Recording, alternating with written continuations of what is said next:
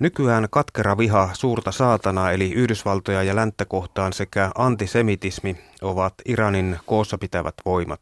Mutta toisin oli aiemmin, Muhammad Reza Pahlav nousi Iranin valtaistuimelle toisen maailmansodan aikana 1941 brittien ja neuvostoliittolaisten syrjäytettyä hänen isänsä vallasta. Liittoutuneet halusivat saada Iranin öljykentät haltuunsa ja estää Saksan öljyn saannin. 25. elokuuta 1941 Britannian ja Neuvostoliiton joukot hyökkäsivät Iraniin. Isä oli kohonnut sotamiehestä ensin kenraaliksi ja armeijan ylipäälliköksi ja kaapannut maassa vallan vuonna 1925. Hänet lähetettiin maanpakoon ja toivottiin pojan olevan yhteistyöhalusempi kuin hänen jääräpäinen isänsä. Näin poika Muhammad Reza Pahlav sai vallan. Myöhemmin valta karkasi kuitenkin hetkeksi pojan käsistä, kun pääministeriksi nousi tohtori Mohamed Mossadegh, joka oli kansallismielisen liikkeen johtaja. Vuonna 1951 hänen johdollaan äänestyksen jälkeen Iranissa kansallistettiin Anglo-Iran Oil Company ja se oli liikaa. 1953 Saahi Retsa Pahlavi yritti erottaa Mossadekin, mutta perustuslain mukaan Saahi ei voinut erottaa pääministeriä. Saahille tämä riitti ja hän ajatteli lyödä hanskat tiskiin. 15. elokuuta 1953 Saahi lensi maanpakoon Roomaan kirjoitettuaan ensin kaksi kuninkaallista määräystä, joissa toisessa erotettiin Mossadegh ja toisessa hänen tilalleen nimettiin kenraali Zahedi. Saahi halusi muuttaa Yhdysvaltoihin, mutta länsimaat tarvitsivat enemmän Irania kuin Saahia, lähinnä öljyvarojen takia vai kuinka Israelin ystävät ryn toiminnanjohtaja ja Salomalehden päätoimittaja Ilkka Vakkuri? Joo, jos sanotaan tästä Reza Pahlavista, niin ensinnäkin siis hänen isänsä oli hyvin tämmöinen, sanotaanko brutaali, voimakas tahtoinen henkilö, joka ei koskaan halunnut ilmaista niin tunteita tai esimerkiksi omia lapsiaan kohtaan mitään tämmöistä rakkautta hän antoi ymmärtää, että jos hän osoittaa myös poikiaan kohtaan rakkautta, niin sitten siitä voisi tulla homoseksuaalisuutta niille pojille. Eli ilmeisesti hänellä oli itsellä jotakin ongelmia näiden asioiden kanssa. Mutta hän oli siis ankara aivan kaikessa ja hän saattoi ihan tosiaan paljan käsin tappaa jonkun ihmisen, jos tämä ei totellut tai tehnyt asioita niin kuin hän halusi välillä kävi niin, että hänen käsistään piti pelastaa joku kenraali esimerkiksi, että saatiin se oikeuteen, ettei hän tappanut sitä omin käsin. Mutta sitten tosiaan tässä lapsuudessa tämä romahtaminen, eli hänen isänsä oli luonut armeijaa koko ajan siitä vallaan, valtaan tulostaan alkaen, jotta se armeija sitten olisi suuri ja mahtava ja voimakas. Pitää muistaa, että kun hänen isänsä hän ei oikeasti ollut mistään aatelista syntyperää eikä mitään tämmöistä jalosukuista taustaa omannut, niin hänellä oli koko ajan tämmöinen halu näyttää oma valtansa ja, ja myöskin sitä yrittää väittää, että he on Persian, suurpersian niin kuin perillisiä. Ja se vaikutti sitten tähän Reza Pahlaviin sillä tavalla, että hän pelkäsi isäänsä yli kaiken ja pelkäsi epäonnistumista. Ja nyt tämä suuri sankari isä epäonnistui täysin. Näillä näin niin liittoutuneiden joukolle tuli ihan mitätön tappio ja, ja paljon isompi tuli näillä Iranin joukolle, mutta se pahin asia oli, että nämä kenraalit, upseerit, ne juoksi karkuun.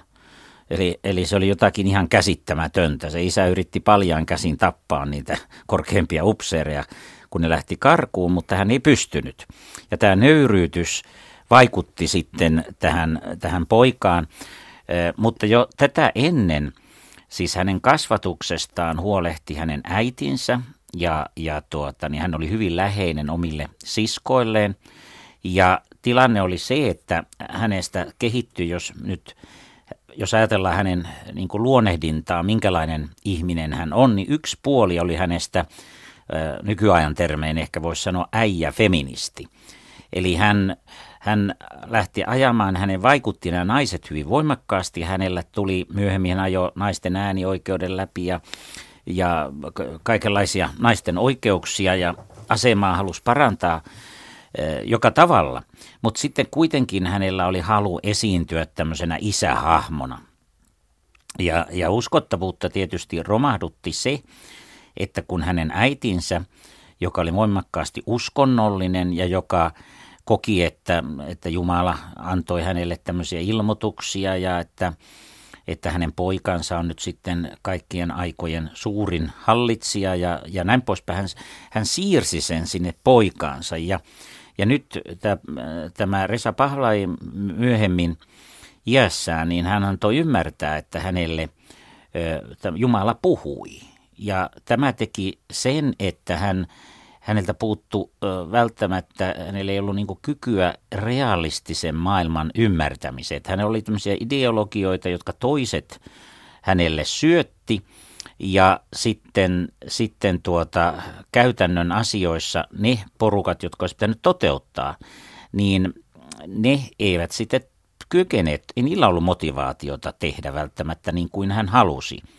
Ja, ja nyt hänellä oli tämmöinen ajatus tämmöistä voima, äh, voimajärjestelmästä, joka tuli sitten aikanaan myöskin tässä öljykriisissäkin esille, mutta hänellä kehittyi se, kun hän tuli tämän Haile Lassien Etiopian keisarin tai hallitsijan kanssa hyvin väleihin, niin ja, ja hän poikkeavasti, tämä on aika erikoinen, kun hän oli muslimi, niin hänelle tuli tämmöinen, että Israel, että tämmöinen liitto Israel – Etiopia ja Iran.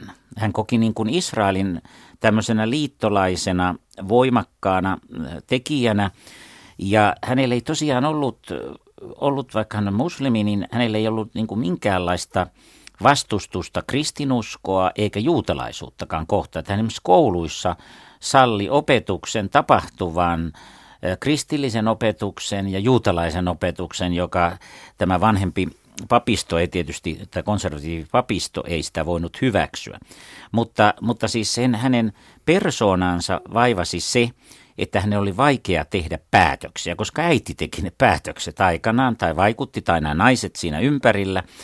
Eli, eli tuota, sitten kun tulisi tämmöisten johdonmukaisten toimien aika, niin hän epäröi. Hän aina epäröi. Mutta, mutta tämä hänen epävarmuutensa ja pelkonsa – johti tosiaan siihen, että esimerkiksi tämä Savak, joka oli tämä salainen poliisi, niin se karkas hänen otteestaan. Se oli brutaaleja, raakoja, hänen, vähän hänen isänsä kaltaisia ihmisiä. Ja hänellä ei varmaan ollut alun perin tarkoitus päästää sitä käsistä, mutta se pääsi ja siis se, se oli hirvittäviä tekoja, mitä nämä salainen palvelu teki. Ja, ja, ja se muodostui siihen, että, että hän oli ikään kuin tämmöisen lasi tämmöisessä katon alla, että hän ei nähnyt sitä realistista todellisuutta, mitä siellä tapahtuu ja mitä voi tehdä. Kun hänellä oli semmoinen haave, että hän välillä muutamassa vuodessa tekee tuota niin, Iranista yhtä samalle tasolle kuin Ruotsi elintasossa. Ja hän piti pitkiä puheita Ruotsista, että, että, että hänen täytyy nyt olla tiukkana että sitten kun Ruotsin elintaso on saavutettu, niin sitten hän voi toimia niin kuin Ruotsin kuningas ja astua vaikka sivuun tai jotakin tällaista. Ja hän kuitenkin halveksi esimerkiksi Ruotsin mallia sosialistisena. Ja, ja tuota, täällä oli vaan siis se hänen ongelmansa oli se, että hänellä hän niin kuin liittolaisensa koki hänet epävarmaksi johtajaksi, jotenka ne liittolaiset helposti liittoutui jonkun muun kanssa – ja tämä niin kuin koko ajan seurasi hänen elämässään. Ja sitten oli vielä, että se äiti oli niin äh, ovela, että siis hänen naisseikkailunsa oli loppumattomia, mutta se erikoisuus oli siinä, että hänen äitinsä järjesti näitä naisseikkailuja. Eli idea oli se, että jos hänellä olisi ollut Resa Pahvalilla voimakas vaimo, johon tämä Resa olisi niin kuin rakastunut ja ihastunut, niin silloinhan äiti olisi ollut syrjässä. Niin hän järjesti niin, että siellä oli niin monta naisia aina ympärillä, että hänen poikansa ainoana tämmöisenä mahtihenkilönä säilytti tämä äiti.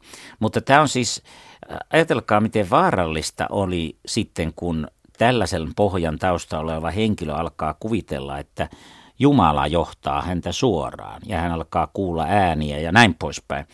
Niin tätä taustaa vasta me näemme sen valtavan ristiriitaisen hallitsijakauden, minkä hän vietti, ja ne ristiriidat.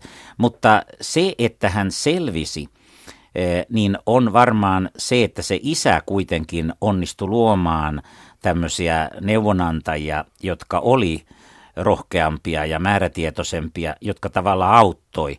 Mutta itse hallitsijana hän oli heikko, mutta sitten nämä ympärillä olevat, kunnes ne sitten lopulta hänet hylkäsivät.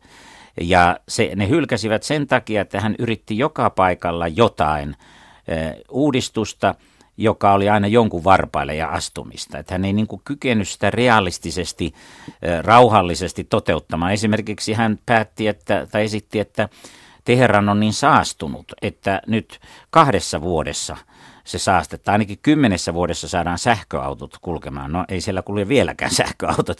Mutta ja, edistyksellinen ajatus. Ajatus oli edistyksenne, mutta siis se tilanne oli se, että, että siis hänen puheellaan ja todellisuudellaan siihen aikaan, Teheran oli yksi maailman saastuneimmista kaupungeista, niin ei ihmiset ei, niin kuin, ne ei niin kuin ottanut häntä vakavasti enää.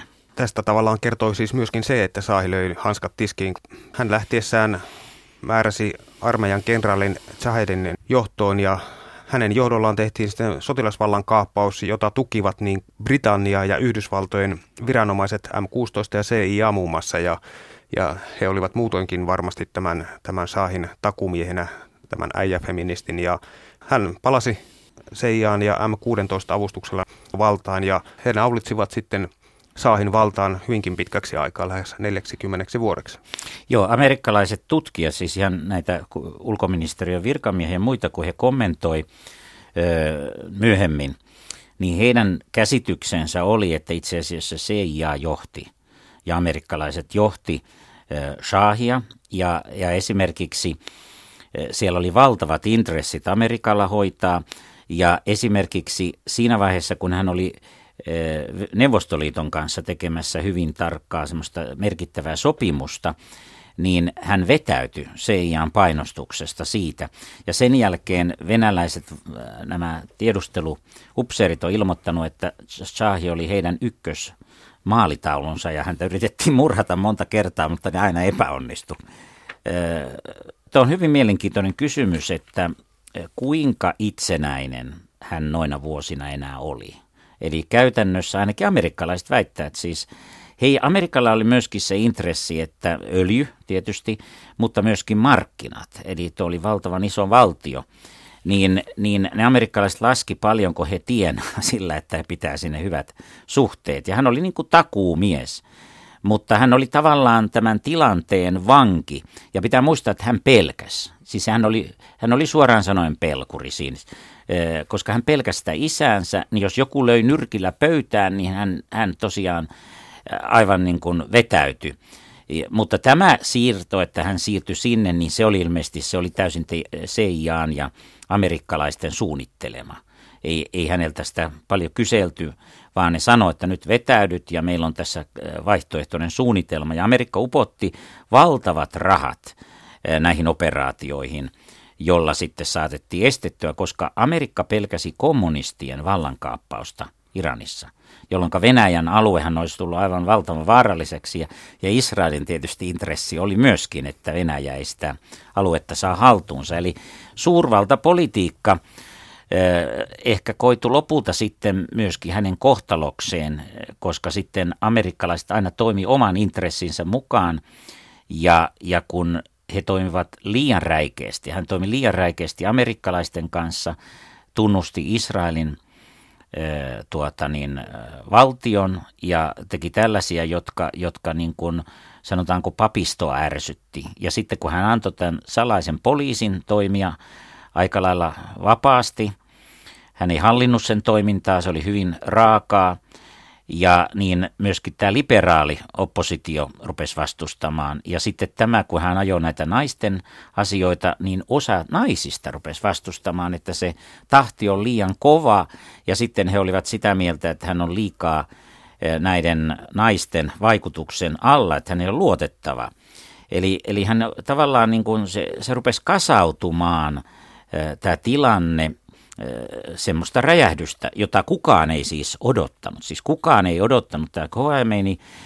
Meillä on se käsitys, mitä mä nyt lukenut monia asiantuntijoita, niin me ajatellaan, että se Khomeini on, oli semmoinen valmis kauhea diktaattori. Niin ei ajateltu, vaan kaikki oppositiot, hän sai kaikki tahot suurin piirtein siinä vaiheessa oppositioon, niin, niin tuota, he ajattelevat, että KHM on yhdistävä tekijä. Ei ne, ajat, ne ajattele, että se on tämmöinen maltillinen ja kaikkia kanssa. Mutta että tämä oli niin täydellinen työtapaturma Yhdysvallalta, eli Yhdysvallat pelasi ihan väärillä korteilla. Sen sijaan, että ne olisi saanut sinne oppositioon jonkun oman ajoissa tajunneet, että tämä tuota, niin Resa ei pysty pärjäämään tässä tilanteessa, niin tänä päivänä Iranin tilanne voisi olla aivan toinen. Se voisi olla ihan demokratia. Tosin nyt pitää muistaa, että sillä papistolla on suuri valta, mutta kuitenkin siellä oli iso määrä tällaisia voimia, jotka oli myöskin Eh, Amerikka myönteisiä, mutta se, että kun Amerikka sähläsi liian paljon tämän Resan kanssa ja hänen ympärillään olema korruptio oli aivan kauhea. Siis arvioitiin, että hänellä oli siis tämmöisiä mm, rakennusfirmoja, kaikkia mitä Iranissa oli, niin, niin he, ne oli hänen omistuksissaan monen eri kautta, tai hänen, anteeksi, hänen sukunsa omistuksessa. Omaisuudeksi arvioitiin noin miljardi dollaria aikanaan, ja silloin se oli todella paljon, oli yksi maailman rikkaimmista miehistä. Ja kaikki nämä vuoti sinne kansalle, ja, ja tämä, tämä on niin kuin semmoinen katastrofin ainekset, jotka punoutu pikkuhiljaa tämmöisen epävarman, voi sanoa narsistisen, voimakkaan isän ja voimakkaan äidin jälkeläiselle – ja, ja siinä sitten Amerikka ajoi omaa etuansa ymmärtämättä itse asiassa mikä se on se etu. Ja, ja näin sinne tästä Resasta tuli niin kuin tavallaan pelinappula tässä pelissä. Ja, ja se oli hämmästyttävää sitten, että amerikkalaiset eivät riittävän ajoissa ö, reagoineet. Että muistamme sen, muuten sen ison kriisin, pankkivankikriisin, niin sehän johtui siitä, että Amerikka tarjosi sairaanhoitoa Resa Pahlavelle sotilassairaalassa ja siitä nämä hermostuivat. Eli voi nyt ajatella, miten älytön ajatus se on amerikkalaisiltakin, kun nämä vihaa tätä Resa Pahlavia, niin onhan maailmassa vaikka mitä sairaaloita, jonka hänet Amerikasta on, ja hänellä oli itsellä rahaa kustata. Ei olisi tarvinnut tehdä Yhdysvaltoihin. Ja, ja näin, mutta tämä on semmoista, kysymys on siitä, että kun isot, isot pojat, eli nämä suurvallat pelaa tätä omaa peliänsä, niin jopa näinkin valtava valtio kuin Iran ja sen johto joutuu pelinappulaksi. Ja tämä vaara on koko ajan. Nämä Kiina, Yhdysvallat ja Venäjä, Ranska nyt ei enää eikä Britannia niin voimakkaasti, mutta kuitenkin niin nämä supervallat tavallaan – niin ne pelaa maailmanlaajuista peliä koko ajan. Koko ajan ne taistelee ja toimii sillä tavalla, että tosiaan, että Venäjälläkin ilmeisesti on tämmöinen salainen armeija, joka voi iskeä missä tahansa ja sitten ei kerrota ollenkaan, jos tulee kuolonuhria, että ne, ei Venäjä ole sodassa. Niin tämä on, tämä on sikäli vaarallinen kehitys, koska nyt tavallaan tämä aste, sodan käsite – niin kuin hämärtyy. Jos voi pieniä vihreitä miehiä lähettää vähän joka puolelle ilman, että se valtio on itse sodassa, niin, niin se, se, se tekee tämän mahdolliseksi, että suurvallat voivat näin sekaantua. Ja näin on tehnyt Yhdysvallatkin. Siellä on Yhdysvaltain erikoisjoukkoja ja monta muuta on ollut Resa Pavloviakin aikanaan tukemassa. Ja, ja Seija oli, oli tämän vallankaappauksen, jossa tämä kenraali sai vallan, niin sen takana sekä rahalla että propagandalla että muuta. Kun nyt puhutaan, että onko Venäjä vaikuttanut johonkin Yhdysvaltain presidentinvaaleihin, niin se on ihan naurettava. Kaikki valtiot pyrkii vaikuttamaan pientenkin valtioiden, puhumattakaan suurvaltojen ulkopolitiikkaan ja ratkaisuihin. Sehän on itsestään selvä. Että kyllähän Yhdysvallat yrittää kaikella lailla vaikuttaa todellisuudessa Venäjän presidentinvaaleihin. Sitä, ehkä se on toivoton yritys, mutta kyllä ne pyrkii ja niin edespäin. Että kyllä se näin on. 18-vuotias kruununprinssi meni aikoinaan kihloihin siis 1939 17-vuotiaan Egyptin prinsessan Favatsian kanssa. Hän oli siis ensimmäinen kaikkiaan kolmesta vaimosta, jotka Saahilla oli. Saahin kerrotaan valitelleen julkisesti, että kun en hoitanut asioita, minua sanottiin playboiksi ja kun ryhdyin hoitamaan asioita, minua sanottiin itsevaltaiseksi. Israelin ystävät ryn toiminnanjohtaja ja Salomlehden päätoimittaja Ilkka Vakkuri, Saahin voimakas länsimaalaistamispolitiikka ja Israelin tunnustaminen niin sai sitten todellakin Iranissa monelta keikahtamaan kupin nurin. Niin siis se lähtökohtahan oli, koska hän oli itse kokenut, että koko Iranin armeija oli romahtanut silloin. Aikanaan hänen ykkösasiansa oli varmistaa, että se, hän satsasi armeijaan niin paljon kuin ikinä voi olla. Että Yhdysvallatkin Yhdysvaltain presidentit jopa kahdenkeskisissä keskusteluissa oli Saahille sanonut, että, että et hän tämmöistä armeijaa tarvitse ja tämmöistä voimaa, että, että, että varmaan kannattaisi vähän muuallekin laittaa rahaa, mutta se oli hänelle pakkomiele. Mainitsit, että on 17 vuotta, niin epäilykset oli, että tämä prinsessa oli 16, kun he tapasivat. No siellähän se nyt ei nyt tietysti mikään ihan hirveän ongelma olisi noin muuten, mutta siihen liittyy sellainen, että tämä prinsessa haastatteluissa, siis Iranin media ei ollut Shahille oikein myötämielinen koskaan. Siis hän ei saanut sitä täysin hallintaansa, vaan siellä kirjoitettiin hyvinkin negatiivisesti, vaikka hän tätä savakea käytti, niin, niin se tieto levisi. Ja tämä ensimmäinen vaimo, niin tämä ihan selvästi ei yrittänytkään opetella iranin kieltä. Ja, ja sitten hän niin kuin ei tiennyt Iranista oikeastaan mitään. Ja hänen niin kuin haastatteluissa tuli semmoinen käsitys, että hän niin kuin ei tiedä eikä oikeastaan välitäkään tietää, vaan eli, eli ihan omaa elämänsä. Ja sitten kun tämä Shahja oli myöskin tälle tytölle heti uskoton, niin tämä aiheutti sellaisen niin kuin epävarmuuden myöskin niin lännen taholta. Siis pitää huomioon, että kaikki nämä tiedustelupalveluthan keräs kaikki tiedot hänen syrjähypyistään, että ne oli siellä lännellä varmaan oli kiristyskeinonsa, jos, jos hän rupeaa hankalaksi.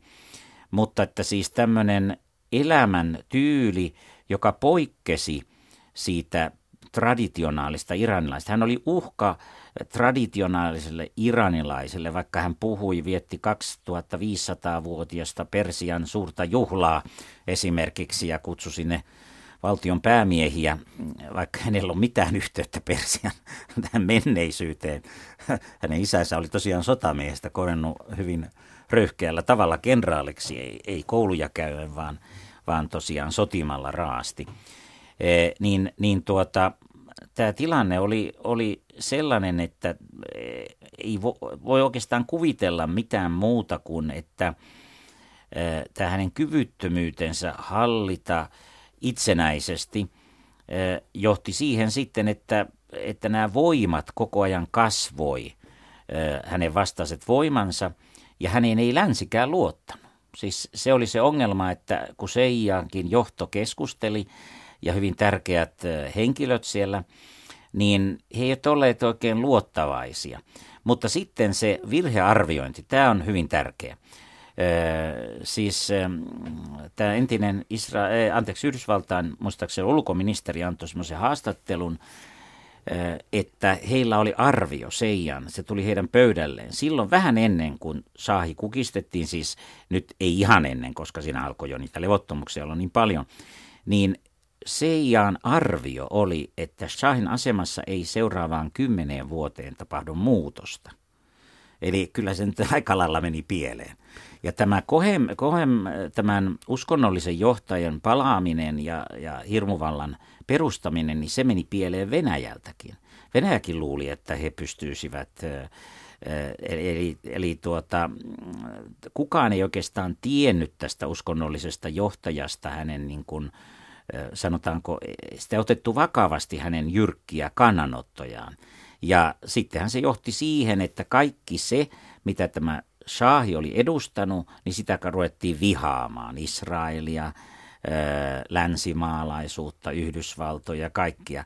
Ja se tosiaan se viha on, se on, siitä on tullut niin kuin semmoinen, sanotaanko niin kuin päävoimavara tavallaan siellä, siellä Iranissa. Eli tämä nykyinen tilanne ei ole onnellinen, ei minkään suurvallan kannalta. No Venäjä nyt sinne voi vähän ydinteollisuutta viedä, mutta ei, ei Venäjäkään voi luottaa. Ja, ja on puhuttu siitä, että nyt kun Venäjä on vienyt sinne tätä ydinteknologiaa ja muuta, niin on semmoisia vihjauksia, että Venäjä on varmistanut, että jos se Iran ei toimi, niin heillä on siellä nappulat, joilla ne ohjelmat saadaan solmuun ja koko homma, koska nyt on epäilty sitä, että ir, esimerkiksi Israel oli, on, ja on varmaan tunkeutunutkin sinne, mutta on mietitty sitä, että onko Israel tai Yhdysvallat yksin pystynyt tunkeutumaan kuitenkin aika suojattuihin tämmöisiin ydinjärjestelmiin ja ohjelmiin. Okei, voi olla, mutta semmoinen pieni mahdollisuus on, että Venäjä on avittanut tässä koska Venäjänkään intressi ei ole, että Iran saa ydinaseen ja muodostaa uhan sille alueelle, koska silloinhan Venäjän bisnekset ja omat edut ei tule hoidetuksi. Ja, ja tähän vi- liittyy se, että, että Putinhan on tälle Netanyahulle, Israelin pääministerille, ainakin mitä on raportoitu, niin vihjannut semmoista, että, että Venäjä antaisi turvatakuut Israelille Iranin ja näiden suhteen, jos Venäjä pääsee näihin öljy- ja kaasuesiintymiin mukaan niiden hyödyntämiseen siellä Israelin rannikolla, jotka on siis ihan valtavat. Että tämä on hyvin mielenkiintoista, että yksi mie, Resa Pahlavi, istui tuollaisella paikalla, ja jos hän olisi ne korttiinsa osannut pelata toisella tavalla, niin meillä olisi kokonaan erilainen maailman poliittinen tilanne tänä päivänä. No kenties hänen toimensa olivat, olivat liian jyrkkiä, koska tuota, tultua valtaan 1941 Sahen Muhammed Reza Pahlavin hän oli siis idealisti ja Sahin tarkoitus oli tehdä Iranista johtava moderni länsimaalainen mallivaltio. Ei ainakaan siis itsevarmuutta ja kunnianhimoa nuorukasta puuttunut, mutta ehkä järkeä hivenen, koska tuota, salaisesta poliisista tehtiin Iranin kidutus- ja murhakoneisto vallan säilymisen vahtikoira, ei niin kovin länsimainen tapa. Eli tässä oli todennäköisesti eräs, eräs hänen virheensä, joka aiheutti sitten vastareaktioita ja Saahi rupesi myöskin pönkittämään asemaansa diktaattorimaisin otteen ja poliittinen oppositio tehtiin toimintakyvyttömäksi muun muassa lakkauttamalla kommunistinen Ture-puolue. Niin, näinhän se on, että diktatuurissa just käy niin, että aluksi on hienot ideat ja ja diktaattori perustelee niitä sillä tavalla, että hän vaan yrittää asiat saada kuntoon. Ja varmasti hänellä oli ihan vilpitöntä mieltä tässä länsimaalaistamisessa, mutta nyt pitää muistaa, missä tilanteessa Iran silloin oli. Se oli niin kaukana jostakin länsimaalaisuudesta kuin voi kuvitella. Ja tosiaan liian nopeasti, liian paljon johtaa vain hirmuseen vastustukseen. Ja sitten hän tämä muuten tämä isän rakkauden puute ja pelkäminen, että tulee homoseksuaali, niin Iranin virallinen kanta tänä päivänä on, että Shahi oli homoseksuaali tai ainakin biseksuaali. Ja, ja siinä on mon, monta esimerkkiä esitetty, mutta yksi oli sellainen, että, yhtä, että henkilöä kiusattiin siitä, että hän oli – homoseksuaalia yritettiin niin kuin piestäkin ja Shahi tuli siihen väliin. Vaikka hän oli pelkuri, niin tässä oli niin, kuin niin suuri motivaatio, väitettiin. Mutta joka tapauksessa niin ilmeisesti ainakin niin monesta lähteestä on semmoista epäilystä, ja hän, että hänellä oli myöskin näitä homoseksuaalisia piirteitä.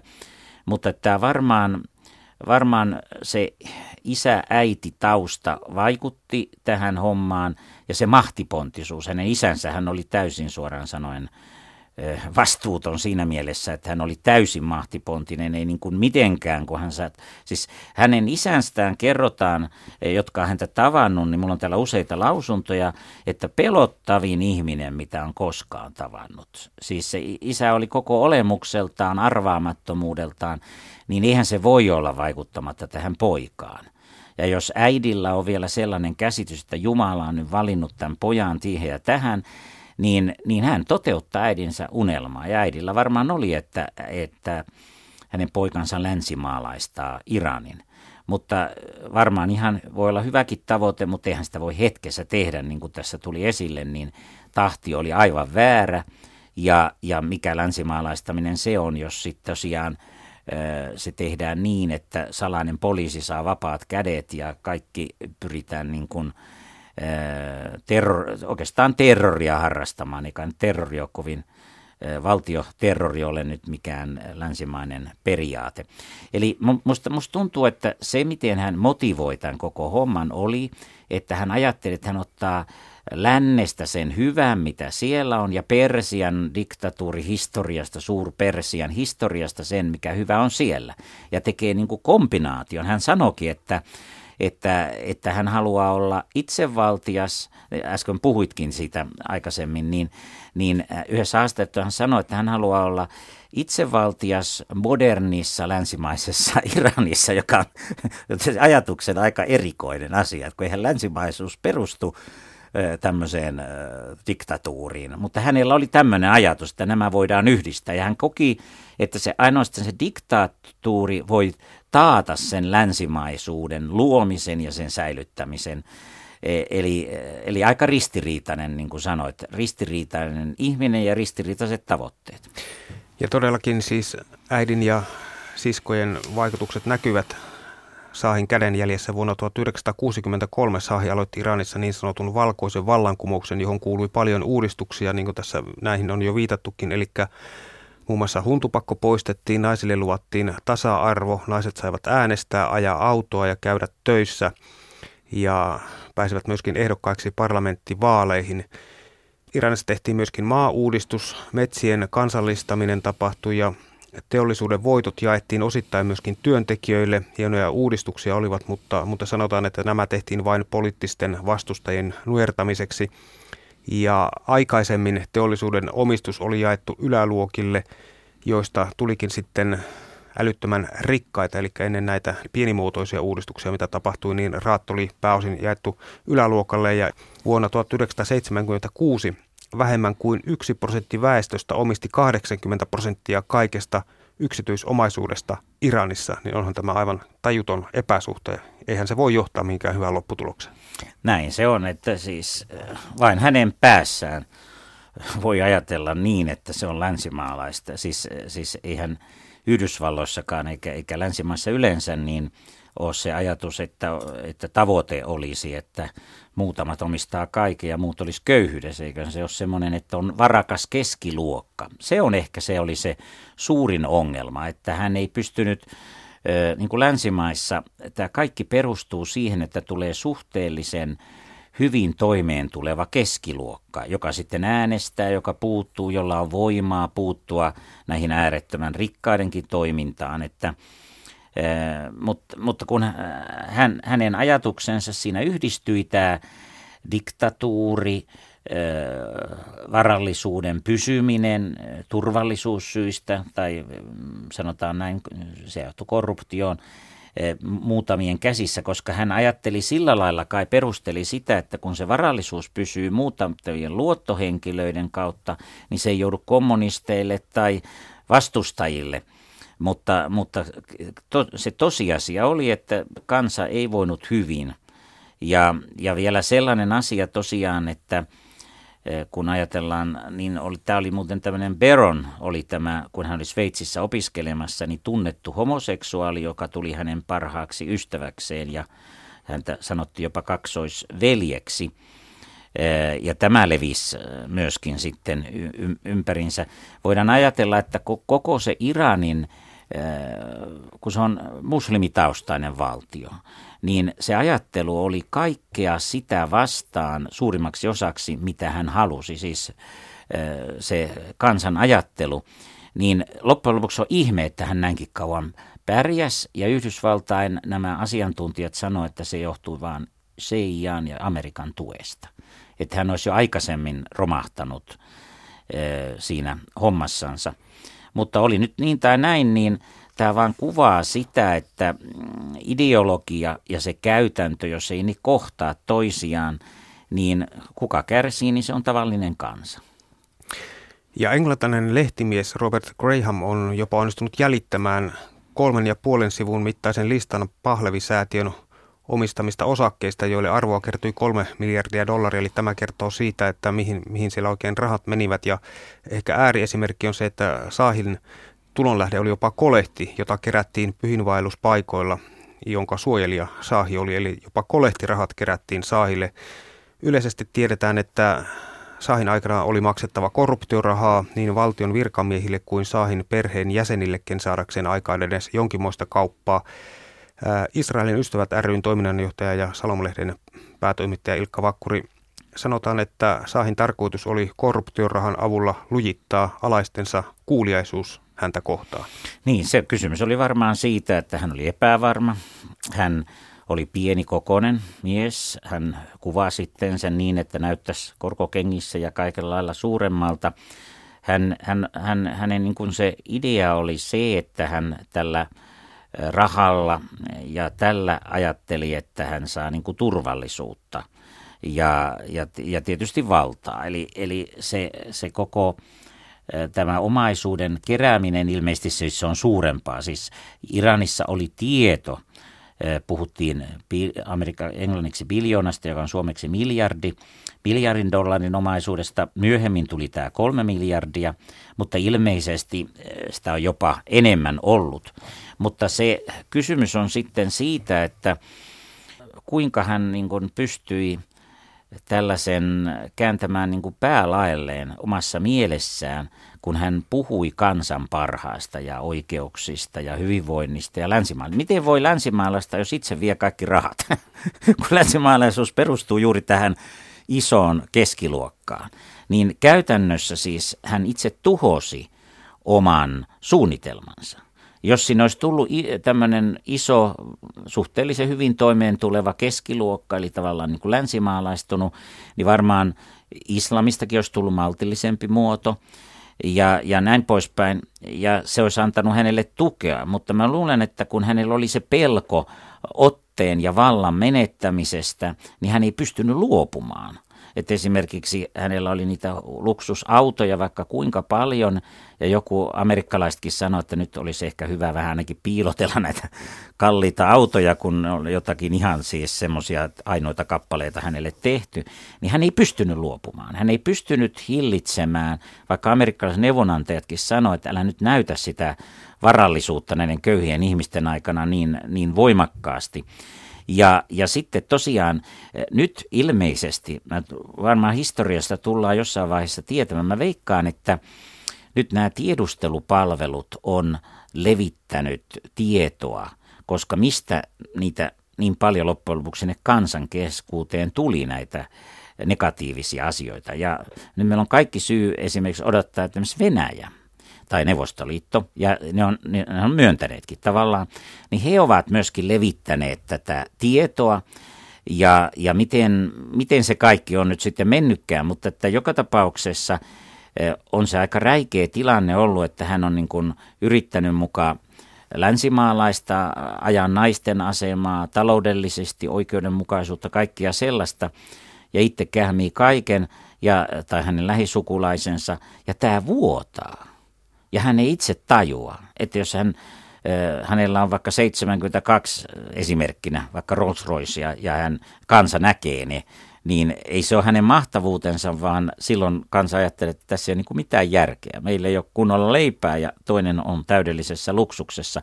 Ja vielä se, kun hän ei ole itse edes sitten tämmöistä kuninkaallista sukua. Ei minkäänlaista semmoista, että vaan niin kuin tavallaan itse itse itsensä valtaan nostamaan ensin hänen isänsä ja sitten hän. Eli tässä tulee nyt just tämä kysymys, että diktatuurin huono puoli on se, että sitä diktaattorilta katoaa helposti se todellisuuden taju. Ja silloin hänen omat toimensa eh, kääntyy niitäkin hyviä tarkoituksia vastaan, joita hänellä ehkä oli. Niin ehkä eräs selitys tässä on se, mitä, mikä on Saahen oma motto, että jos totuuden puhuminen on vaarallista, sen puolustaminen on uhkarohkeaa.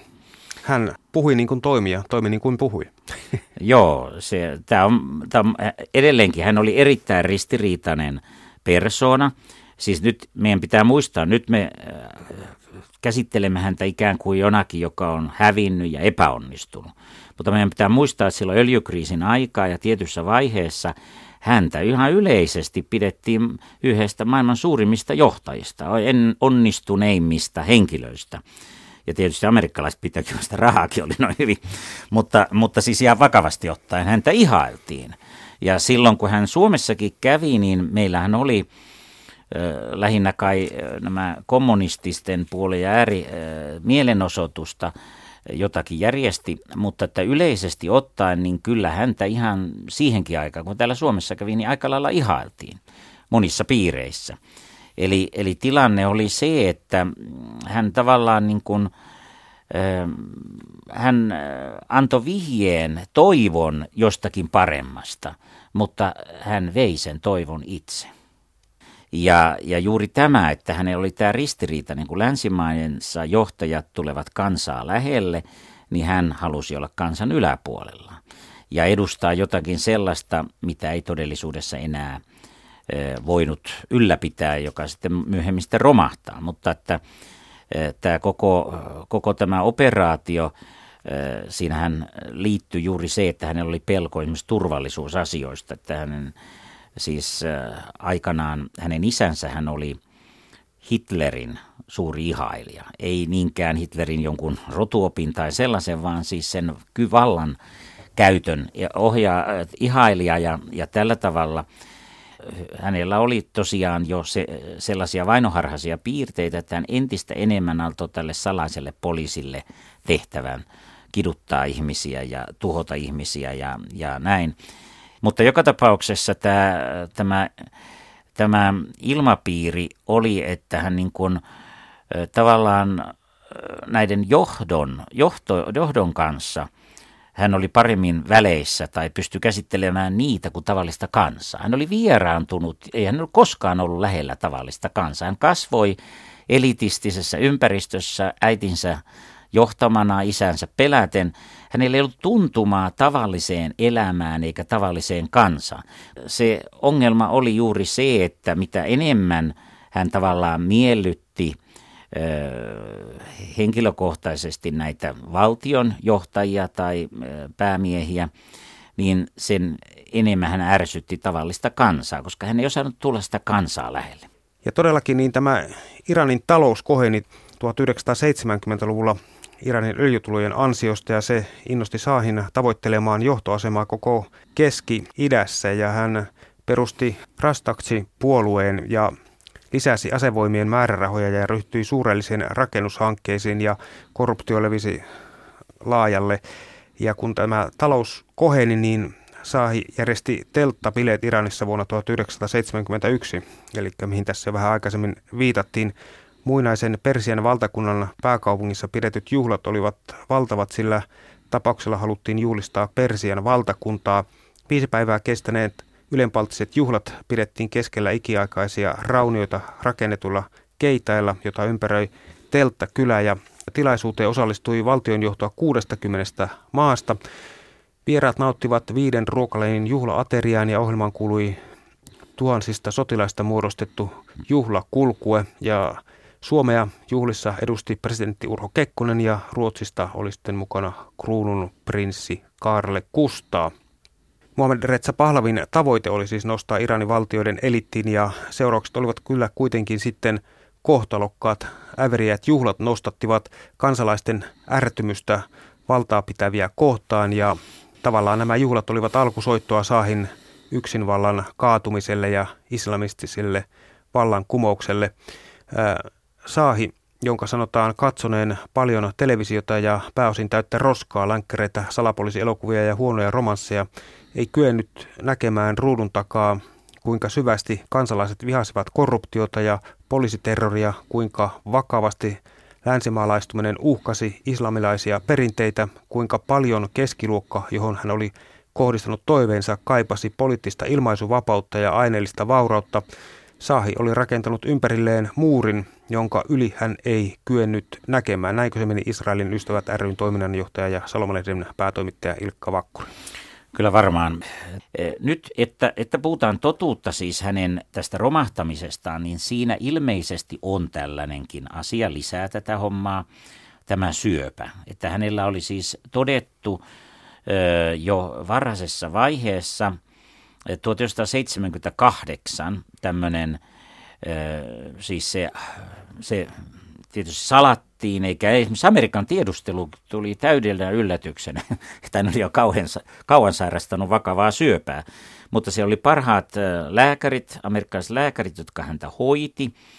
Ja, mutta siihen aikaan liittyen sanottiin, että siis hänen mielialansa, että hän alkoi olla masentunut, ahdistunut ja hänen päätösvaltansa tai päätöskykynsä oli todella ihan jotain järjetöntä ja, ja jopa pelottavaa, että hän niin kuin yhtäkkiä pyörsi kaiken, mitä hän oli edellisenä puheessa. Tämä eli tämä kyllä tämä syövän pelko, että se hän kuolee siihen tai jotakin muuta, niin se johti siihen, että hänestä tuli entistä arvaamattomampi ja epävarmempi, joka sitten johti tähän musta perjantai-tapahtumaan, jossa hän antoi, koska ei se ole mahdollista muuten, hän on antanut luvan avata tulen ihan normaali rauhalliseen mielenosoitusjoukkoon, jossa kuolee valtava määrä määrä tuota ihmisiä, tai siis kuitenkin merkittävä määrä, ja siitä alkaa sitten se prosessi, joka johtaa sitä ajatolla Homeinin valtaan tuloon myöhemmin. Lakot ja mielenosoitukset levisivät 16. tammikuuta 1979 Teheranista muualle maahan. Tämän sekasoron takia Saahi perheineen pakotettiin sitten lähtemään maanpakoon Iranista 37 hallitsijavuoden jälkeen. Näin se oli, että se tilanne karkasi tavallaan Yhdysvaltain käsistä, kyllä se karkasi Neuvostoliiton käsistä ja kaikkien pelaajien, eli tämä ajatella, oli ihan oma juttunsa. Hän ajatteli ihan omalla tavallaan, poikkeuksellinen henkilö sinänsä siis. Ja, ja tämä on nyt se haaste, että mitenkä tulevaisuudessa, jos, jos päättäjät ei ymmärrä, minkälaisia ratkaisuja he tekee, niin ne ei välttämättä ole onnistuneita. Ja sitä meidän pitää toivoa, että, että viisautta löytyisi.